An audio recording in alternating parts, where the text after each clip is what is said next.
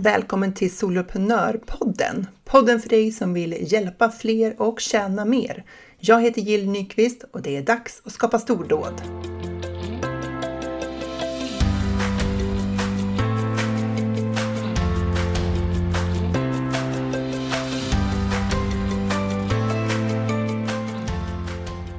Nytt år och nya möjligheter. 2024 ligger framför oss om du lyssnar på det här i anslutning till att det släpps.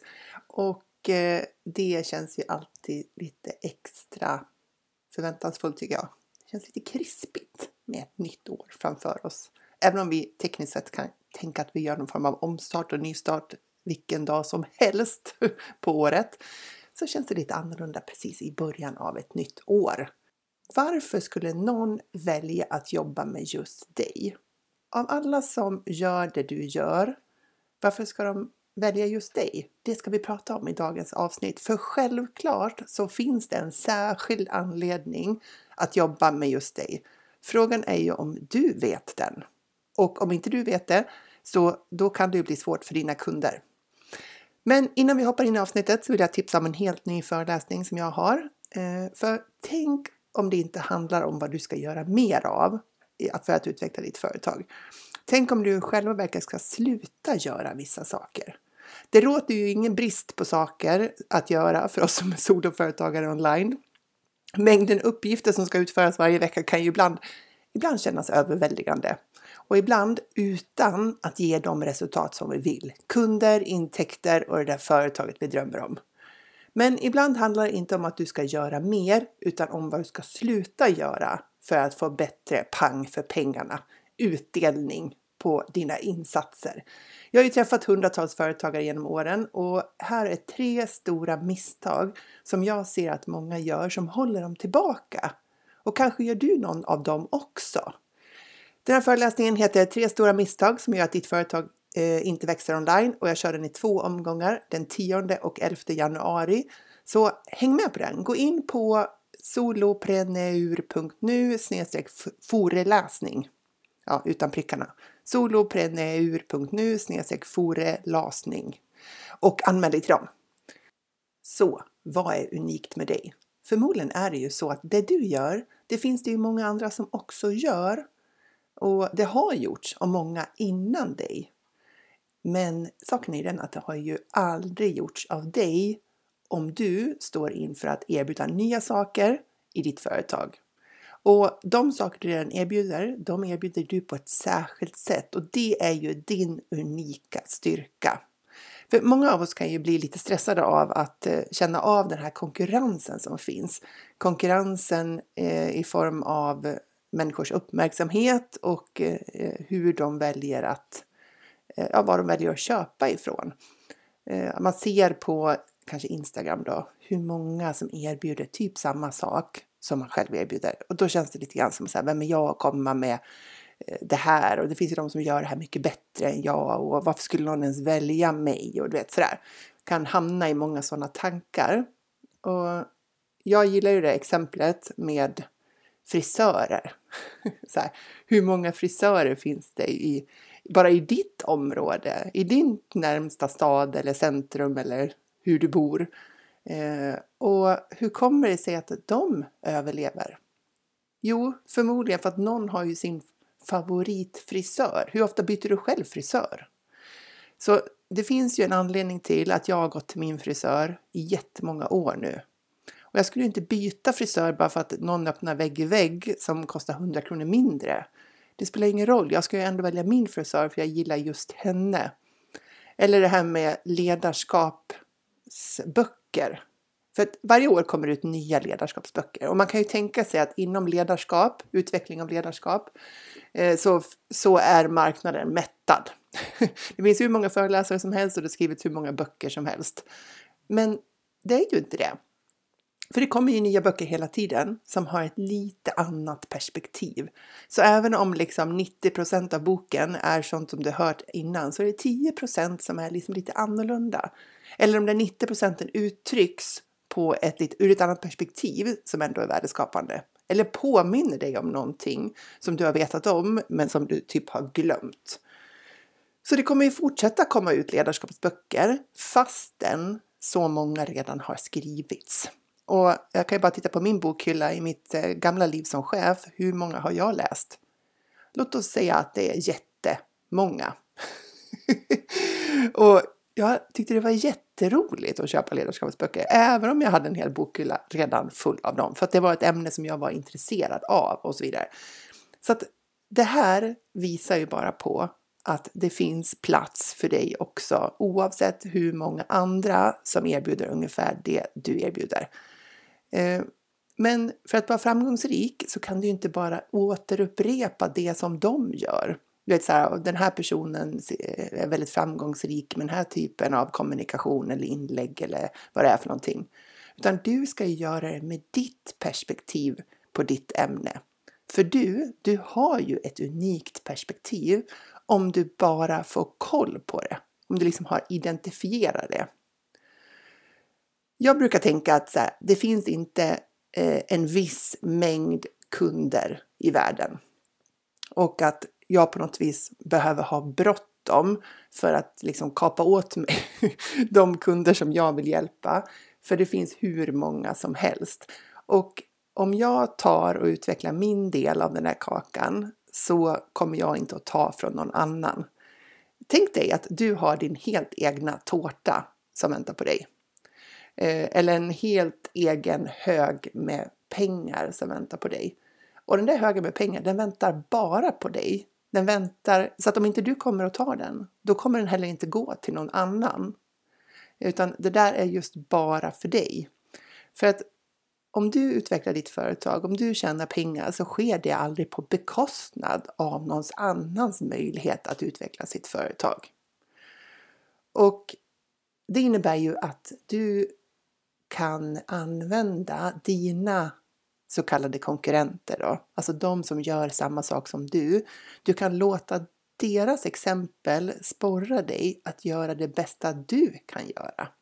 För jag tror verkligen att vi kan, eh, att det är hjälpsamt att eh, titta på andra och se vad som är möjligt.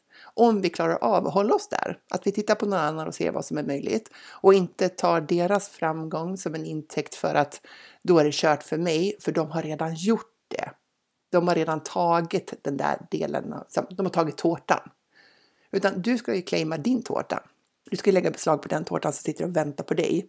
Nu vet inte jag, jag blandar metaforer. Jag vet inte om tårtliknelsen eller höger med pengar-liknelsen funkar, funkar bäst för dig. Men hela poängen är att de som du tittar på som är så framgångsrika, de kör cityrace och de har sina kunder medan du ska köra ditt eget spår och se till att de kunder som verkligen eh, blir bäst hjälpta av dig hittar dig och det är där vårt fokus vi ska ha. Men när vi ser andra som gör samma sak så kan vi ju bli inspirerade av det om vi inte tänker att det är kört.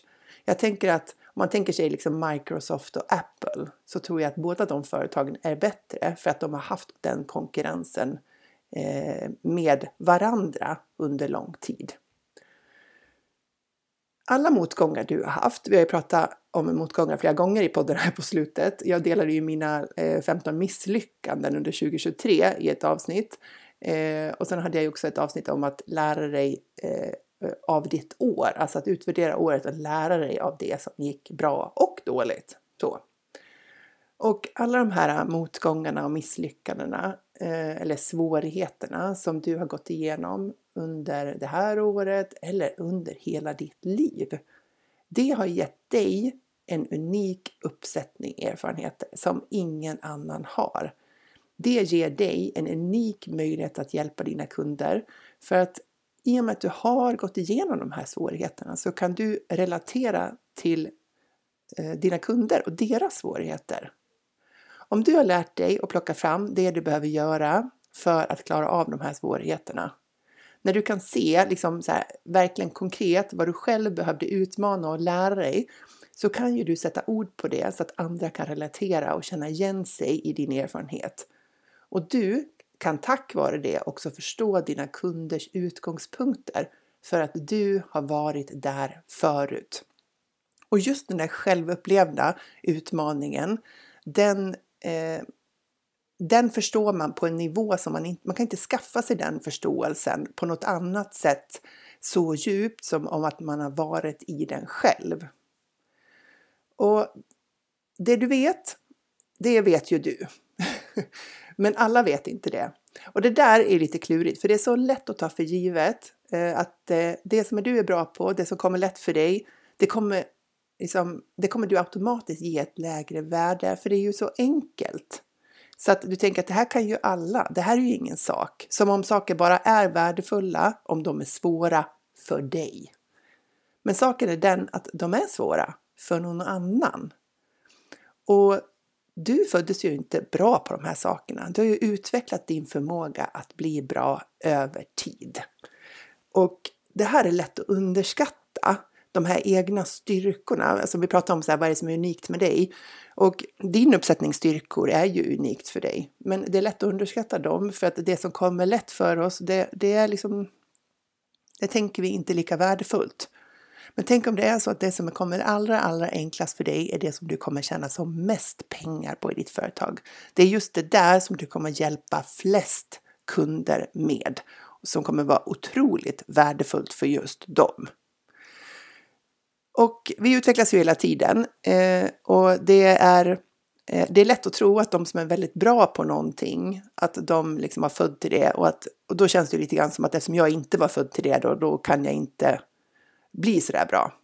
Men ta det här med att hålla presentationer eller föreläsningar. Många tror ju att så här, de riktigt bra föreläsarna, de är liksom födda till fantastiska föreläsare. Eh, och att det kom väldigt enkelt för dem. Men det har ju visat sig i intervjuer med riktigt stora talare och en del också artister att de har ju en fruktansvärd scenrädsla, många av dem. Alltså riktigt så här förlamande rädsla för att gå ut på scen och möta de här stora publikerna. Och ändå gör de det så otroligt bra. Många har ju, eh, många har ju utvecklats över tid för att de haft en brinnande längtan att faktiskt bli bra på det. De var inte bra från början. Och jag, eh, jag har ju utvecklat min förmåga att hålla föreläsningar, så jag är en rätt bra föreläsare nu. Men jag har övat enormt mycket på mina föreläsningar och på hur jag ska framföra dem, hur jag ska lägga upp dem. Innehållet i dem är bara en del av det, utan själva framförandet också betyder så mycket. Och det är ju sånt här som man kan trimma på och lära sig av. Så unika styrkor, vet du vad som är unikt för dig? Om du är som de flesta så har du inte riktigt koll på det. Vilket är naturligt för vi känner oss ofta inte särskilt unika. I alla fall inte när det gäller våra styrkor. Så. Om du är en jättebra föreläsare, som i min exempel där, då kommer du förmodligen inte tänka att du är en fantastiskt bra föreläsare eh, och att det är någonting unikt med dig. Däremot om du eh, lyssnade på det exemplet och tänkte att jag har jättesvårt att hålla presentationer eller föreläsningar, då kommer du kanske snarare då känna dig unik i din svaghet. För ofta så är det så att det vi tycker är våra svagheter, där känner vi oss väldigt unika. Typ, jag är den enda som inte klarar av X, Y, Z, vad det nu är för någonting. Så på något vis så lyckas vi liksom framhålla våra svårigheter som väldigt unika, medan det, det som är våra styrkor, det har vi lätt att prata ner inför oss själva. Kanske inte medvetet, men det är lätt att, liksom, eh, att inte sätta så stort värde på det som vi är bra på. Så styrkorna är ofta svårare att få koll på, medan våra eh, svagheter ofta lyser för oss själva i neonskrift. Så himla otacksamt det där tycker jag. Men det finns ju mycket som är unikt bra med dig. Och just din kombination av kunskaper, liksom jag radar upp här nu då, kunskaper, erfarenheter och personlighet.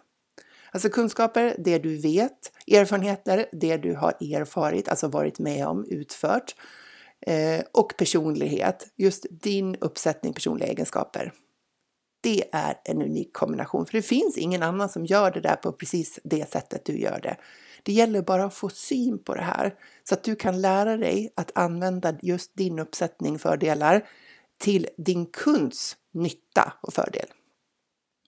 Och eh, för att liksom eh, tänka dig lite mer detaljerat kring vad som skulle kunna vara din unika uppsättning, eh, styrkor, och erfarenheter, kunskap, personligheter så kan du tänka igenom de här exemplen. Jag har en liten lista här då. du kan identifiera då vilka intressen har du? Så om du skulle skriva upp dina intressen, om du får tänka dig som att du ska göra en eh, lite kolumner här då, så intressen och så listar du alla, kolumn, eh, alla intressen du har haft i livet och som du har nu.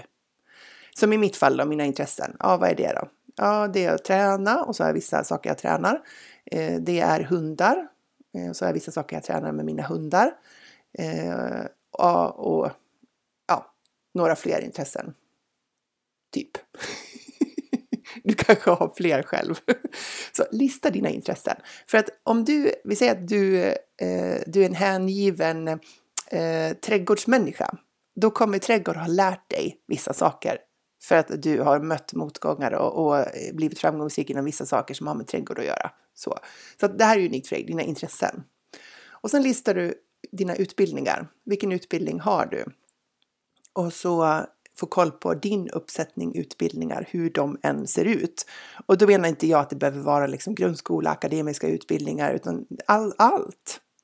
Du har kanske gått stora onlinekurser som du har lärt dig massor av eller vad det är för någonting. Så jag tänker att man kan vara lite generös där med vad man betraktar som utbildning.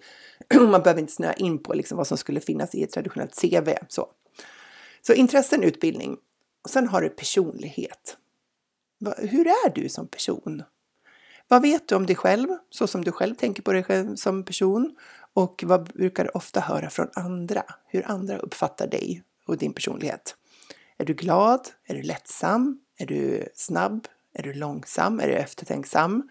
Eh, är du skämtsam? Eller är du mer allvarlig? Är du popcornig? Eh, eller är du mer strukturerad? Eller så här, vad, vad är det som utgör din personlighet? Har du lätt för att se risker? Eller eh, har du eh, lättare för att se möjligheter? Eller så, lista de den beskrivning av din personlighet som du själv har och som du själv brukar höra från andra. Och det är lite intressant också om det stämmer överens, din egna bild av dig själv och sen den bilden som andra ger av dig själv. För ibland så gör den inte det. och det är lite intressant i sig, det där glappet mellan hur man själv upplever sig som person, hur andra upplever sig som person. Jag kommer ihåg när jag var chef och så kände jag mig så velig i beslut. Liksom så här, oh, vi kan göra, ena sidan kan man göra så här, å andra sidan kan man göra så där och jag kände mig velig. Så sa jag det till någon medarbetare en gång, så här, men tycker inte du att jag är väldigt obeslutsam? Liksom, att jag har liksom svårt att bestämma mig för saker och ting. Och hon var nej. så hela den här veligheten hade ju bara pågått i mitt huvud. Det var ingenting som mina medarbetare hade liksom eh, upptäckt eller på något vis uppmärksammat, utan det, tvärtom så tyckte de att jag var otroligt beslutsam. Jag var intressant, för jag kände mig, kände mig inte särskilt beslutsam. Jag kände mig som att jag höll på att dra på beslut hela tiden. Så ibland glappar det där och det kan bara vara intressant att eh, bli medveten om det. Så då har vi gjort intressen, utbildning, personlighet. Så det är mycket som står i de där kolumnerna. Och sen har du jobberfarenhet. Och då tänker jag på roller du har haft, alltså vilket var ditt första sommarjobb? Och vilka jobb har du haft efter det? Inom vilka områden? Och vilka av dem passar dig bättre och vissa passar dig sämre? Och det där har ju du liksom känt förmodligen över tid att eh, dina yrkesroller har utvecklats i en viss riktning. Sådär. Och det finns en anledning till det för att du kanske liksom har byggt, blivit mer och mer medveten om dina styrkor och vilka saker som kommer lättast för dig, där du gör dig som bäst. Så lista alla de där jobben du har haft. Och sen kan du också, jag tänker så här, om du har haft ett liv som anställd innan du startade företag, så i ditt företagarroll så har du ju också saker, eller i ditt företagarliv så har du ju roller som kommer lättare för dig än andra roller. Förmodligen. Eh, till exempel, det är lättare för mig att eh, eh jobba med marknadsföringen och säljet än vad det är att eh, hålla på med ekonomiredovisningen och bokslut och sådana saker. Men det är ju sådana saker jag också är ansvarig i mitt företag, men jag har valt att ta hjälp med det. Jag är fortfarande ansvarig för det, men jag får hjälp med det praktiska kring det, för det kommer inte lika lätt för mig. Så, så eh, titta på den delen också. Sen har du privata erfarenheter. Och det är ju det som har allt det andra som har hänt utanför det jobbsammanhanget eller yrkessammanhanget. Så. Du har den familjen du kommer ifrån, du har den familjen du lever i nu eller om du lever ensam. Du har eh, eh relationer med vänner, eh, du kanske har relationer i andra sammanhang. Eh, du kanske har gått igenom jobbiga saker inom familjen, du kanske själv har haft utmaningar. Alltså alla dina privata erfarenheter har ju gett dig en unik sammansättning av eh, insikter. Så. så att lista eh, privata erfarenheter som du som, som sticker ut för dig. Sådär, som, som liksom har varit väldigt, eh, och många gånger så handlar det om lite ytterligheterna, någonting som var jättebra eller någonting som var jättedåligt. Så.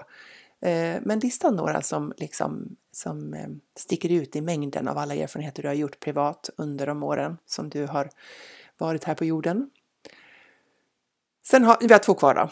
Eh, sen har du de fantastiska framgångarna. Och de här kanske kommer tillbaka då, att de syns i jobberfarenheter, de syns i privata erfarenheter. Men om du skulle highlighta, verkligen så här puffa fram dina fantastiska framgångar i livet, tänker jag då, totalt sett i livet, inte bara liksom kopplat till ett yrke eller ditt företagande.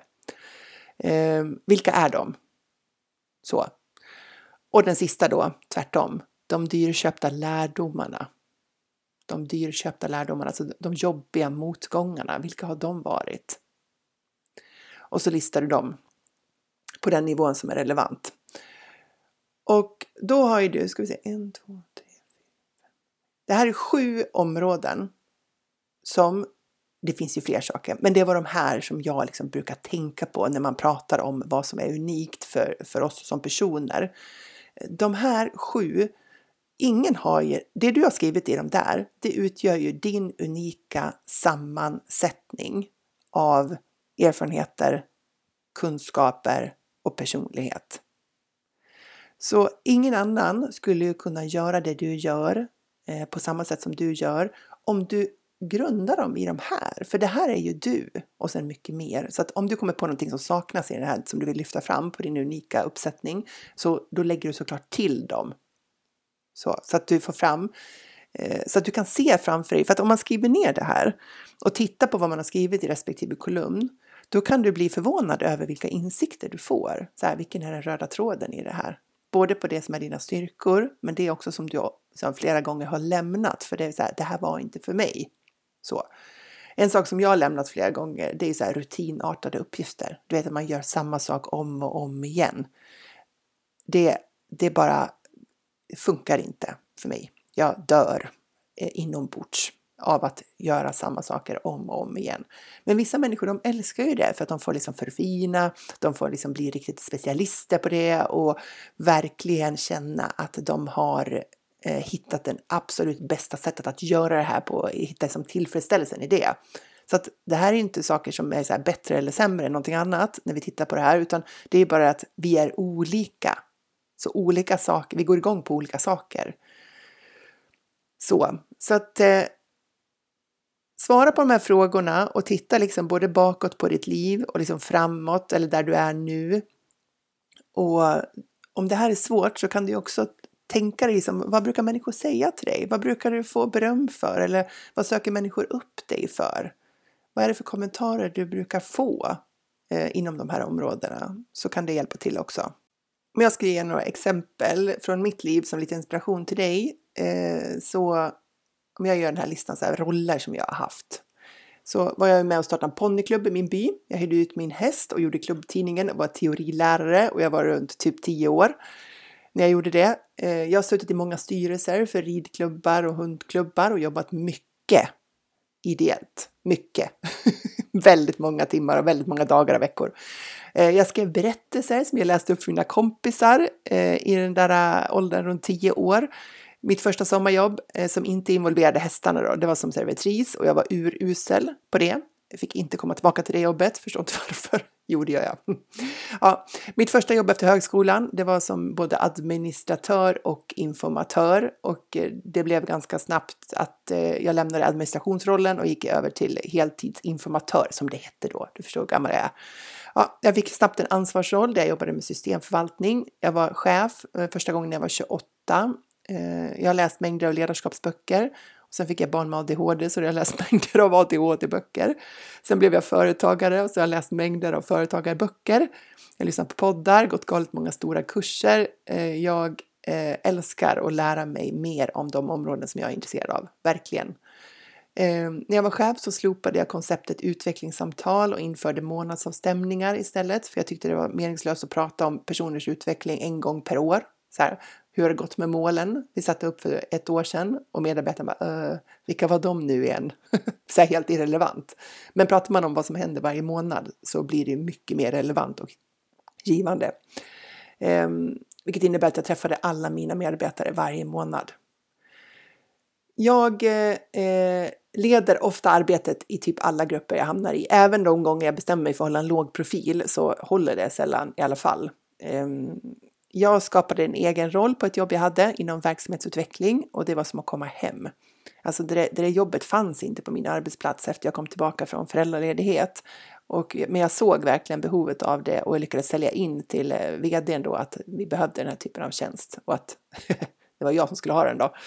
Ehm, jag får ofta många uppgifter att göra. Jag är som en jobbmagnet så här, som drar till mig eh, uppdrag och uppgifter. Så det är några saker kring mig.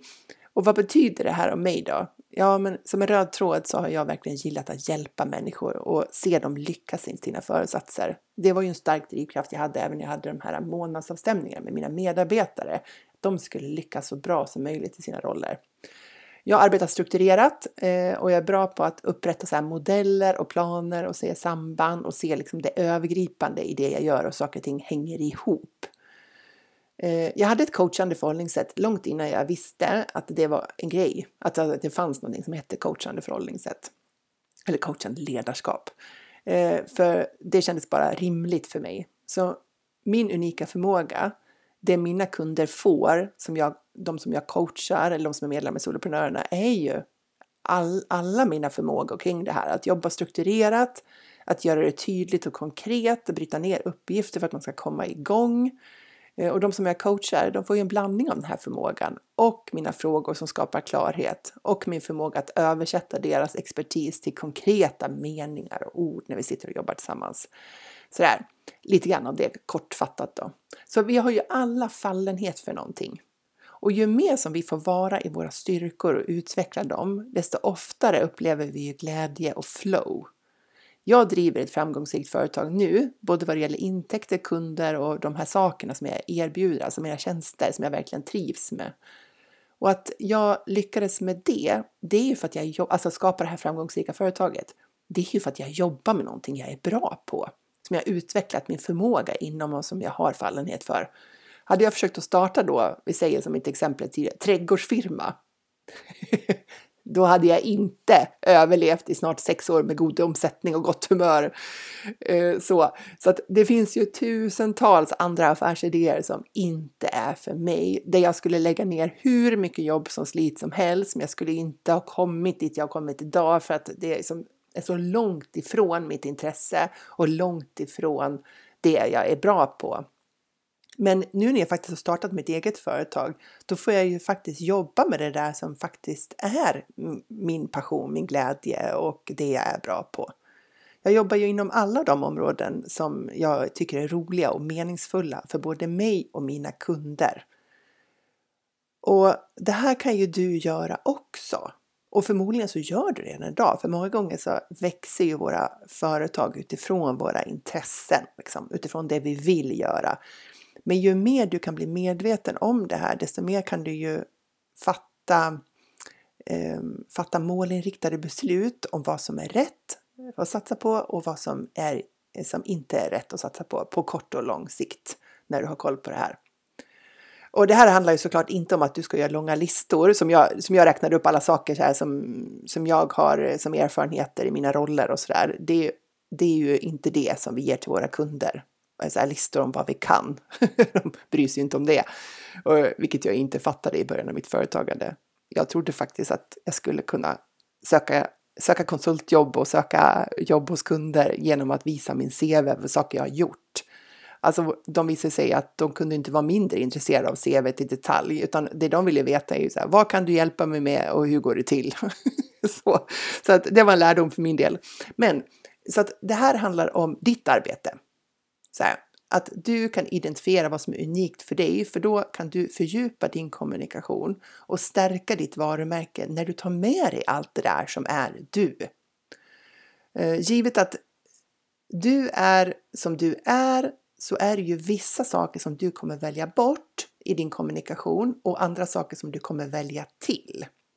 Så att du ska verkligen eh, utifrån det som är din unika uppsättning erfarenheter så finns det ju vissa saker som, som är relevant för dig att visa upp i sociala medier eller skriva om, ta som exempel.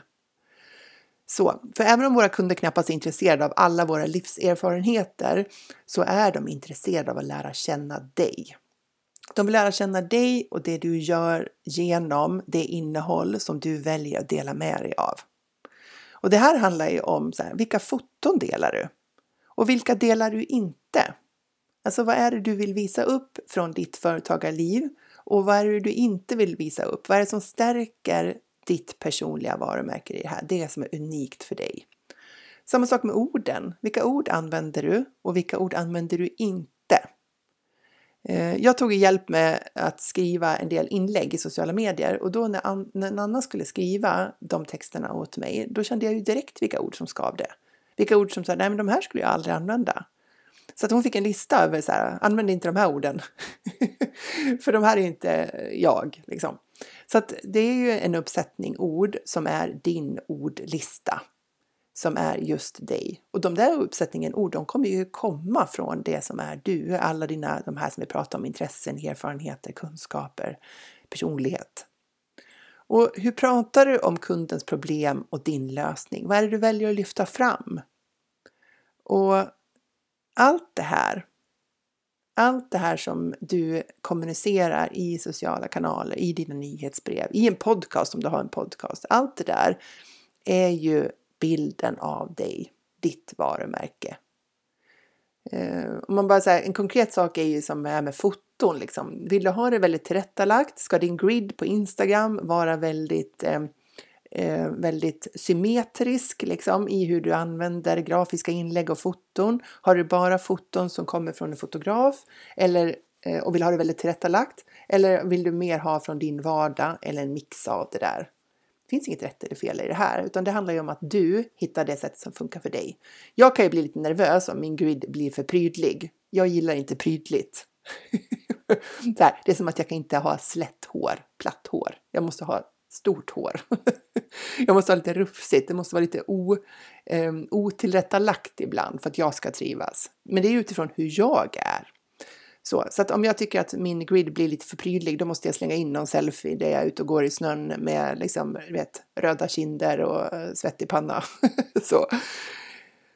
För det tycker jag, liksom, det, det representerar eh, mig mer än den här prydliga bilden. Så, så jag måste ha en kombination för att jag ska tycka att det känns bra. Så ofta när vi tittar på vad som är unikt för oss så fastnar vi i den här tanken om att, eh, eller så här, omedvetet hamnar vi gärna i de unika problem som vi har, för det känns mer unikt. Men vad jag vill uppmuntra dig till att göra med det här avsnittet, det är att lista allting som är du som är på den positiva sidan och verkligen dra nytta av och se hur du kan använda det där i din kommunikation, i din marknadsföring, i hur du beskriver dina tjänster för att du utför de tjänsterna på ett specifikt sätt tack vare att du är den du är och lyft fram det så att de personerna verkligen kan hitta dig. För det är ju verkligen det som kan bli din unika fördel så att du kan skapa dina stordåd. Tänk om det inte handlar om vad mer du ska göra för att skapa ditt drömföretag online. Tänk om det i själva verket handlar om att du ska sluta göra vissa saker. Jag har träffat hundratals företagare genom åren och jag ser tre stora misstag som många gör som håller dem tillbaka. Och kanske är det så att du också gör något av de misstagen. Häng med på den här föreläsningen. Den heter Tre stora misstag som gör att ditt företag inte växer online. Jag kör den i två omgångar den 10 och 11 januari. Anmäl dig direkt för eh, antalet platser är begränsade. Gå in på solopreneur.nu forelasning. solopreneur.nu forelasning. Välkommen!